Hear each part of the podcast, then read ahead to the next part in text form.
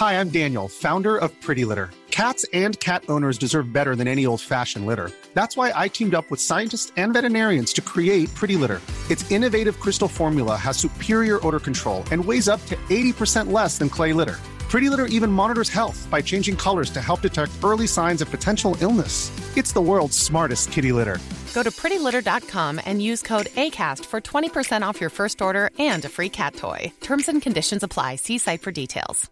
Burrow is a furniture company known for timeless design and thoughtful construction and free shipping, and that extends to their outdoor collection.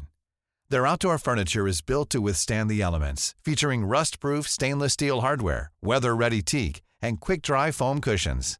For Memorial Day, get 15% off your Burrow purchase at burrow.com slash ACAST and up to 25% off outdoor.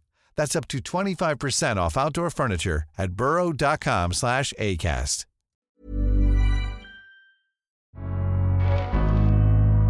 Welcome to the Daily Doctor's Kitchen with me, your host, Dr. Rupy. I'm a medical doctor, cookbook author, podcaster, and studying for a master's in nutritional medicine. The Daily Doctor's Kitchen is a series of bite sized nuggets of information, all to do with food, nutrition, healthy living to allow you to live your best life. Remember, you can listen to full length episodes of the Doctor's Kitchen podcast wherever you listen to pods, and my latest cookbook is 321. Three portions of fruit and vegetables per person, two servings per recipe, and all using one pan curries, stews, tray bakes, you name it, it's in the cookbook.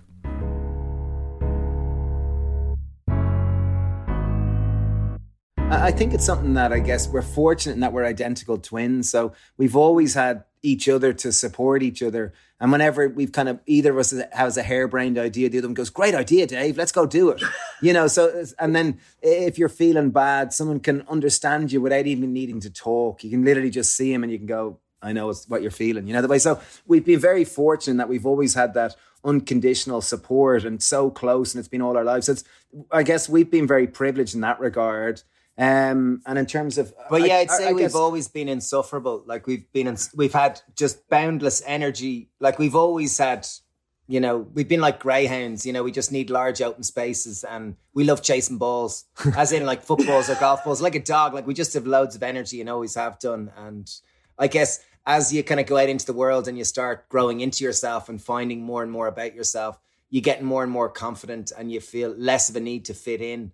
And I think mm. then you then you become more. And I guess as we get older now, now we're forty one. We find you know eating a plant based diet. We find meditation, swimming in the sea, you know, sleeping well, really fundamental to feeling good. And I, I guess mm. back about 20 years, we gave up alcohol because growing up in Ireland, alcohol and similarly probably in the UK alcohol is like the social lubricant it's like mm. an Irish man would never dance unless they're drunk you know we grew up mm. in an mm. environment like this and so I think I think up until we were probably I don't know what age maybe it was 19 we'd never kissed a girl unless we were drunk like you know, other than your girlfriend. As was, individuals, just yeah, as individuals, that. yeah, yeah. like because it was just such a social thing. Like you, you needed alcohol to go meet a girl, like, and that was how it was. Yeah. And it wasn't until we realized that you could meet girls that you were sober during the day that then we realized giving up alcohol was sustainable.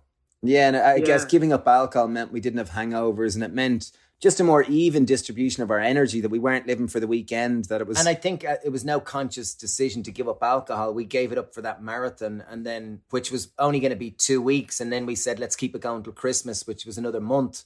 And then that two weeks has ended up being 20 years just by chance like there was no kind of black and white decision i want to not drink alcohol. It just we felt more ourselves and didn't feel as much of a need to fit in and that kind of a sense growing into yourself. And I think that's one of the challenges with the business. And as the business has grown, like when you mentioned, did you have a two year plan? Our, our, minds don't work that way. Our minds are very much in the moment, problem solvers. Let's let's lead, let's charge. Not necessarily strategic thinkers, not necessarily you know um, great managers. I'd say quite the opposite, appalling managers. But but as the business has grown, fortunately we we got kind of got to know our weaknesses pretty quickly and realized we're good at certain things and we're awful at other things. So can we bring in other people that balance out our weaknesses that are better at structure, better at order, better strategic planning so that we can focus on the bits that we're good at and we can enjoy that and the balance we can find that that harmony and that kind of nice dance within the business itself. Yeah, I mean it's it's it's really good that you have that sort of self-awareness that you can understand where your pitfalls are and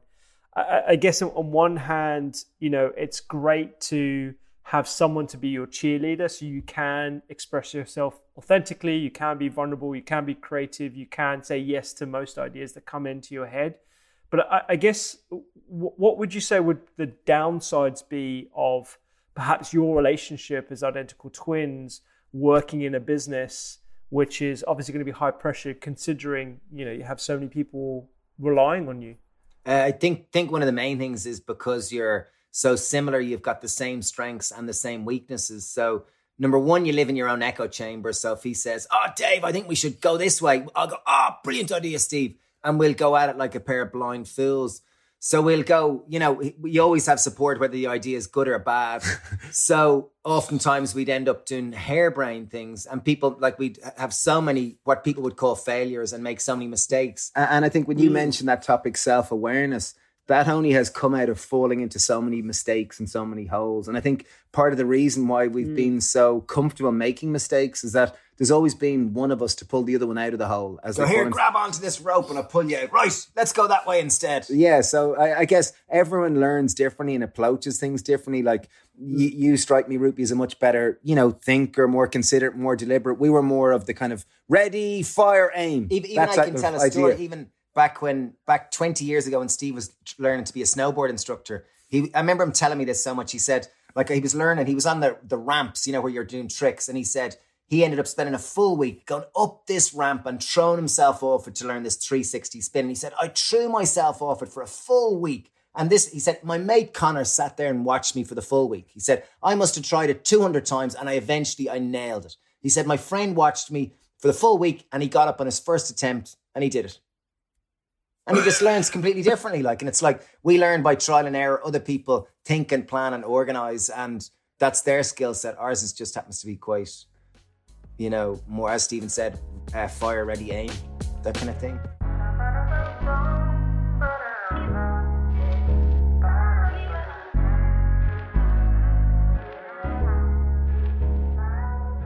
I hope you enjoyed today's Daily Doctor's Kitchen. The Doctor's Kitchen podcast is where I discuss multiple topics around nutrition, medicine, and well being with experts and researchers from around the globe. So do go check it out. And my latest cookbook is 321 three portions of fruit and veg per person, two servings per recipe, and all using one pan. Find me on social media at doctors underscore kitchen and sign up for recipes every week at thedoctorskitchen.com. I'm Dr. Rupy. Have a beautiful day.